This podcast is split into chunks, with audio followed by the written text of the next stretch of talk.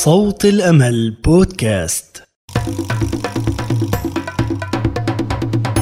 نلفت عنايتكم أن هذه الحلقات تروي قصصا وشهادات واقعية لجليليين قابلوا المسيح هي مبنية على المراجع والمصادر الموثوق بها وكتبت بضمير المتكلم لضرورة العمل الدرامي.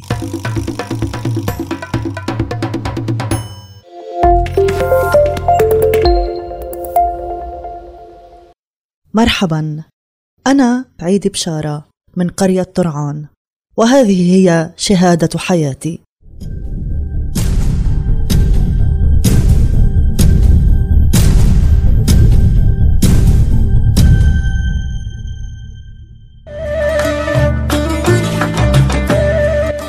ولدت سنة 1931 في بيت كثير الأولاد في قرية طرعان لوالدي الكاهن عيسى بشارة. ووالدتي مريم سمعان بشارة.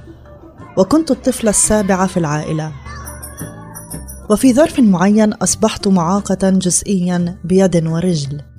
إلا أن هذا لم يثنني عن مكافحة الحياة والتعلم والعمل فتعينت معلمة في قرية جت الجليلية.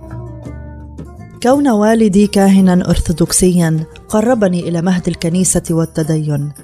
إلا أنني وجدت الإيمان الحقيقي والأمان الشخصي عن طريق الخدمة الروحية في مستشفى الناصرة حيث كنت أتلقى العلاج. ومن خلال خدمة الأخ المبارك جميل الحسن وهو أحد شيوخ كنيسة الإخوة في الناصرة والذي كان يتطوع لخدمة الرب في مستشفى الناصرة كل يوم أحد. تحدثت عني صديقة ميسر قائلة كانت عيدي ابني لخوري طايفة الروم في طرعان. وبسبب إيمانها بالرب يسوع المسيح كمخلص شخصي لحياتها واجهت صعوبات ومضايقات وخاصة في بداية إيمانها. ومع هيك ما سكتت على كلمة الرب وما خافت.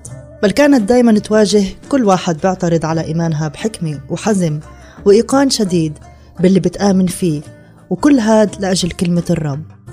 كان من الصعب على والدها أنه يتقبل بنته المؤمنة المتجددة.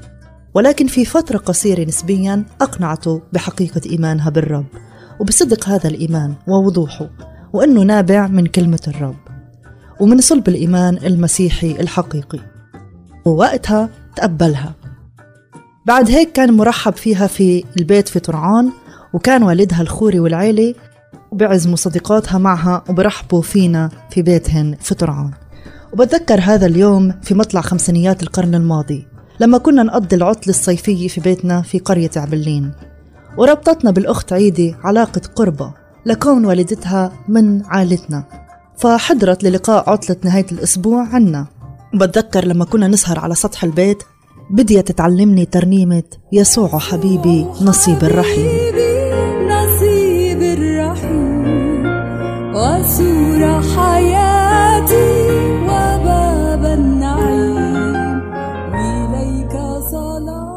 ولم يمضي وقت كثير حتى قدمت إلى مستشفى الناصرة وتعلمت مهنة التمريض مكتفية بما اكتسبته من خبرة وعمل في مجال التعليم. وقد كنت مقربة من الدكتور باتكيت والدكتورة ويلسون وتأثرت بإيمانهما وبالتزامهما المسيحي. وكنت أحضر معهما اجتماعات الصلاة والشركة في الكنيسة المعمدانية الإنجيلية بالناصرة في انتظام. لقد كنت أخدم وأبشر بكلمة الرب في قواويش وأروقة المستشفى وفي اجتماعات النسائية وكذلك في عيادة السوق التابعة للمستشفى في الناصرة. في سنة 1965 أسس القس دكتور دوايت بيكر المركز التدريبي للخدمة المسيحية وهو كلية لدراسة الكلمة بالامتداد. فالتحقت بها مع زميلتي الأخت ميسر غطاس. وللسيدات الملتحقات بهذا المركز كان الخيار في تعلم دورة الكرازة أو دورة تدبير للمنزل المسيحي. واخترت أنا دراسة موضوع خدمة الكرازة والتبشير. وبعد فترة من الزمن ثقل الرب على قلب دكتور تستر مدير المستشفى أن يعينني في مجال الخدمة الروحية ويعفيني من مجال العمل في مهنة التمريض في المستشفى. إذ لمس لدي الموهبة وحرارة الخدمة النابعة من محبتي للرب. وهكذا قام بإعداد ركن وغرفة خاصة من عيادة السوق لإقامة مكتبة مسيحية لأشغلها وأديرها أنا. فكانت هذه المكتبة بالنسبة لي مضافة شهادة. أقدم فيها رسالة الخلاص لكل من يدخلها وأعلن للجميع محبة الله وصلاحه. فهو الراعي الصالح والإله الطيب المحب للبشر. وكنت أقدم البشارة بروح لطيفة مع فنجان قهوة وإمكانية بيع كتاب مسيحي روحي.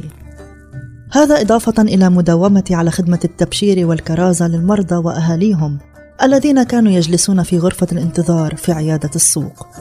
كما أني استمريت على زيارة المستشفى في الناصرة وخدمة المرضى بجانب سريرهم لأعلن لهم محبة الرب وخلاصه الذي لا ينضب والمقدم لكل من يقبل إليه. وتقول عني صديقتي ميسر غطاس. كانت تخذنا أنا والأخت رمزية وين ما تروح على الخدمة. في معظم الأحيان كانت تخذنا لطبرية وكنا هناك ننام بدير. وكانت تبشر كل اللي في الدير وتتحدث عن الرب وتتحاور مع الجميع. كمان كنا أنا وأخت رمزية كل صيف نروح مع الأخت عيدي بسيارتها. للأخت جريس في كنيسة الناصري في القدس.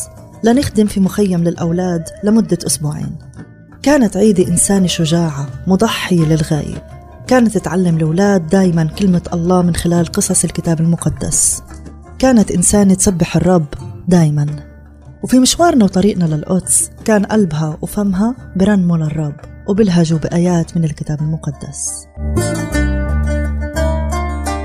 بعد تقاعدي الرسمي بقيت ملتزمة بخدمة التبشير والكرازة في أقسام المستشفى كل يوم أربعاء إلى أن أقعدتني عن ذلك حالتي الصحية. فانتقلت للإقامة في منزل المسنين بيت ابن هاعزر التابع للكنيسة اللوثرية في حيفا يوم 11 عشرة 2001 وبعد ذلك شجعت الأخت ميسر على الانتقال والسكن في منزل المسنين بيت ابن هاعزر في حيفا.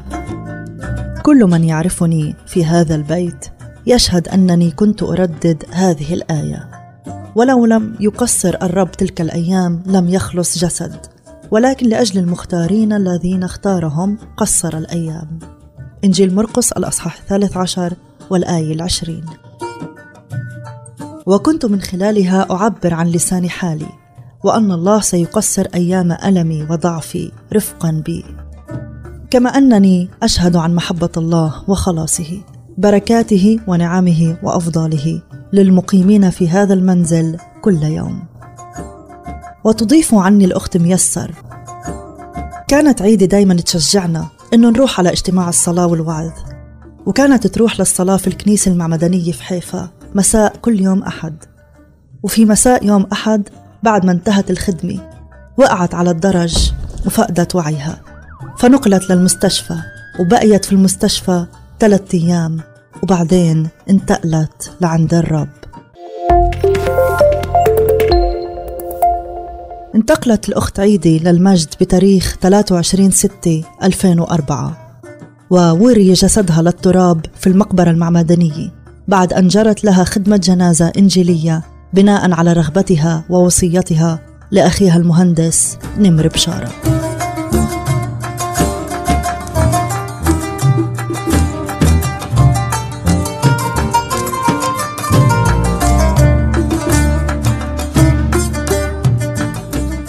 كانت معكم حنين عبيد من بودكاست الجليل يشهد إذاعة صوت الأمل للشرق الأوسط.